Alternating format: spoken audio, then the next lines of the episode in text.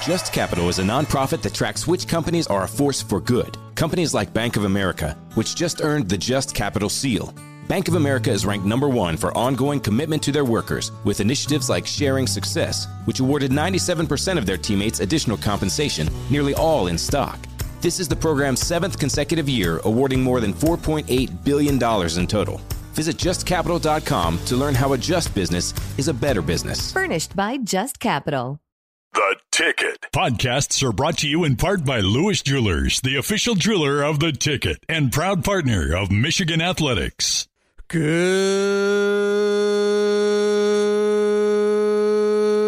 morning, Ann Arbor, Michigan. Happy Monday, everybody. It's Monday, March 6, 2023. This is the Michigan Insider on Sports Talk 1050.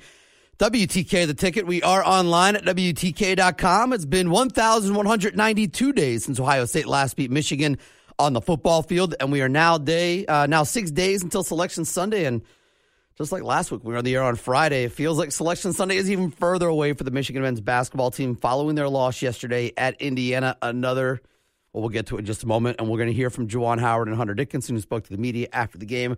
We're also going to start to revisit the NFL Draft Combine, which wrapped up yesterday down in Indianapolis. Uh, while down there, uh, we heard from the uh, coaches and executives, et cetera, were all down there. We heard from uh, the front office and the brass of the Lions. So we have audio from uh, Brad Holmes and Dan Campbell, but also some select Michigan players that spoke on the podium. Uh, we'll be able to bring that audio to you this week as well. So we're going to start digging into some combine stuff this week here on the Michigan Insider.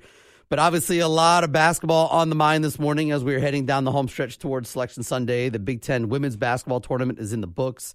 Uh, we'll get to all that and a whole lot more. Also on the show this morning, the recruiting roundup at around 745. Uh, hoping to hear from Michigan baseball coach Tracy Smith this morning in the 8 o'clock hour.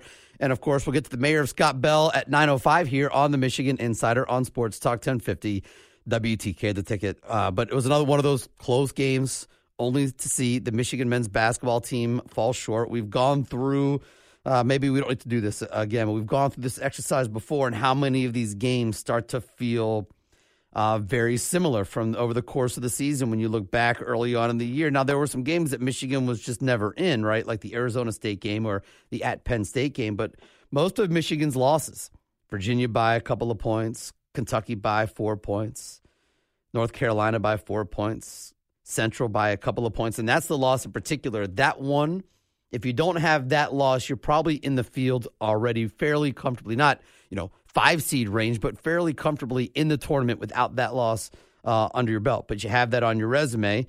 Uh, the six point loss at Michigan State, the OT loss at Iowa. You keep going down the list, and we know, remember these games. Most of these losses, uh, pretty much all the losses since then, except for the game at Penn State, They've all been really close games, whether in overtime, double overtime. Michigan, of course, has played in three straight uh, extra session games the overtime win against Wisconsin, the two OT loss at Illinois, and the OT loss at Indiana. And so you look at the schedule and you see a 17 and 14 team, and you kind of realize that 12 of those 14 losses are all pretty much in this one category. And so it's very frustrating. I'm sure uh, within the, uh, the the you know the team, within the players, the coach is very frustrating.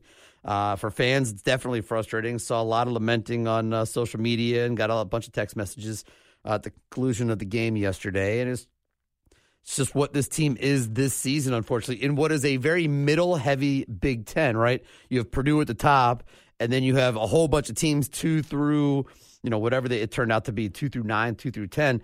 And, you know, it was to the point where even after the loss yesterday, Michigan could have been anywhere from five to eight in the seeding. With a win, it could have been anywhere from uh, you know, it would have been two, up to as high as two, but with the loss down to eight. Like the the range that some of these schools had going into the final week into the regular season was remarkable. It's a very middle heavy Big Ten. You have uh, Indiana's going to get like a four seed, probably. Uh, maybe there's another four or five seed in this uh, conference. Of course, Purdue's going to get a very high seed.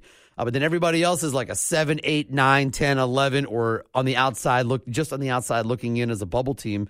That's what this conference is. And Michigan was just short in a whole bunch of those contests. And even the non conference games, obviously, the Carolina game, another one of those bubble teams. Uh, Virginia would have been a huge game to get. Uh, they're a highly ranked team. That would have been a really good one to get. And that's just the way this season has gone. That's the game on Sunday, and just like the previous game at Illinois, it seemed like there were a lot of segments of that game, maybe the whole game, the game as a whole, just a microcosm of the season that's been for the Michigan men's basketball team. Now I look at the field and what's ahead for Michigan. So first you look ahead and look at the bubble, and I have honestly I kind of tuned out basketball last night after the game was over when it came to uh, looking at the bubble. I didn't feel like looking at it because I still feel like Michigan needs more wins, probably a couple more wins to get into the dance. And it still might be two because as the eight seed, they play Rutgers on Thursday, and if they win that game, they play Purdue on Friday. And what I was saying last week, I still I still think I maintain, which is getting to Saturday. What companies deserve your hard-earned dollar? Which would you want to work for? How can you know if they share your values? Just ask us. Just Capital is a nonprofit that tracks who really means business in supporting workers, customers, communities, the environment, and shareholders. We measure progress, track success, and help them be better. When you see the Just Capital seal, you know what's real because just business is better business. Visit justcapital.com to learn who makes your dollar count. What's up, folks? Anthony Armstrong here. Bob Pop, along with Super Bowl champion Carl Banks. Hey, NFL fans. This is Solomon Wilcots, former NFL safety and host of the Bleav in Bengals podcast. Catch my show and all 32 Bleav NFL podcasts. Listen in to former players give their inside perspective on your favorite team. Search Bleav, that's B L E A V, on Apple, Spotify, and wherever you get your podcast. It's always football season, wherever you listen of the Big Ten tournament is probably what will get you in. And I still think that might be the case because a win over Rutgers is a solid win. A win over Purdue is a really good win. If you get those two, that might be enough. Now, you might have to beat either uh, probably Michigan State or Iowa, but even Wisconsin or Ohio State in a semifinal matchup to actually get in. It might be to the point where you do need those three wins. But maybe because of how the bracket lays out and you have Rutgers first and then Purdue, and if you get those two, that might be enough as I start to look at the path ahead. But the other thing that I look at uh, in this bracket in the Big Ten tournament uh, for the men in Chicago, which starts on Wednesday with uh, the early game is at six thirty. You have twelve Wisconsin versus thirteen Ohio State, followed by eleven Nebraska versus uh, fourteen Minnesota.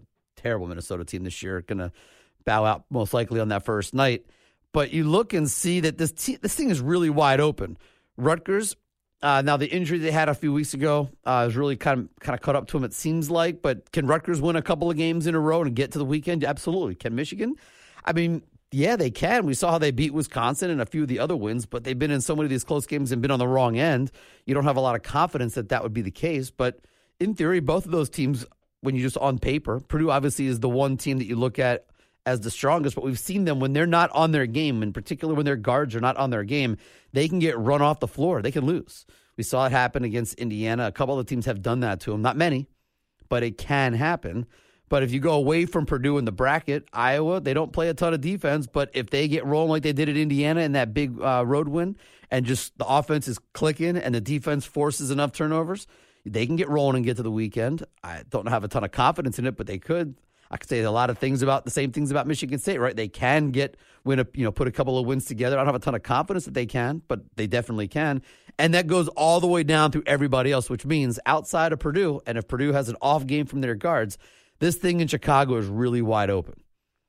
Really wide open. I can argue probably uh, one team for sure in Purdue that I would that, that I could see winning three games, and then ranking the least shaky of winning more, you know, winning multiple games in a row from there, it's, it's pretty wide open. And I'm not worried about getting to Sunday or winning on Sunday if I'm Michigan right now. As you know, they keep talking about one and zero, and I think that they've got to get to Saturday at least. Uh, if not, it's look at NIT, and if you lose to Rutgers, probably still in the NIT, but you're pushing it with falling to 17 and 15. Uh, it's uh, teams that are right at 500 or just a hair above 500 don't always make the NIT. Uh, in particular, don't make the NIT. So, uh, not that that's something that fans necessarily care about, but it is extra practice time. And for the guys that are going to be coming back, that's going to be important to get more valuable practice time to make better on court decisions. Because there's some, one thing that we saw yesterday is a um, uh, it was a lack at times of very smart on court decisions. So we'll get back to basketball in just a moment, but real quickly. Um, the Michigan women's basketball team did so many things right versus Ohio State. They limited their turnovers to single digits, but they still fell just a little bit short. And now they await their fate, which comes out on Sunday as well on Selection Sunday, looking like a five or a six seed. I looked at ESPN's bracketology uh, yesterday for the women, and I saw them as a six seed. So we'll see if that's uh, the range that they get, five or six. Unfortunately, it's not enough to keep them home. To, to be at home, you have to be a top four seed. Uh, and I don't think they'll uh, we'll see where they end up, but that comes out on Sunday as well. So now the men can still play their way in. Obviously, they have to play their way in. The women now await their fate. The hockey team needed overtime on Friday in a really uh, entertaining game, and then a late Fury Saturday. Grace and I were at the game on Saturday. they scored those three goals in 90 seconds late, including the empty netter to win it nine uh, to win it seven four. Fantilli was unbelievable over the weekend. A really good weekend for the Michigan hockey team. They advanced to the semifinals, and they will be hosting this weekend Ohio State at uh, 6.30 on Saturday at Yost Ice Arena. Uh, Michigan State upset Notre Dame, and they advanced, and they're going to play at Minnesota in the later game on uh, Saturday as well. I uh, wanted to give a quick shout out. Congratulations to the Michigan men's lacrosse team picking up a ranked win over Delaware over the weekend. That was really sweet. Uh, congratulations to them. Also, congratulations to Mason Parris uh, at the Big Ten Wrestling Championships at Chrysler uh, at 285. Uh, the number one uh, ranked Mason Parris yesterday became the first Wolverine since 1998 to win the heavyweight title. He beat uh, his opponent from Penn State 5 3. So the first heavyweight champ at Michigan in wrestling since 1998. Mason Parris is a beast. And congratulations to him.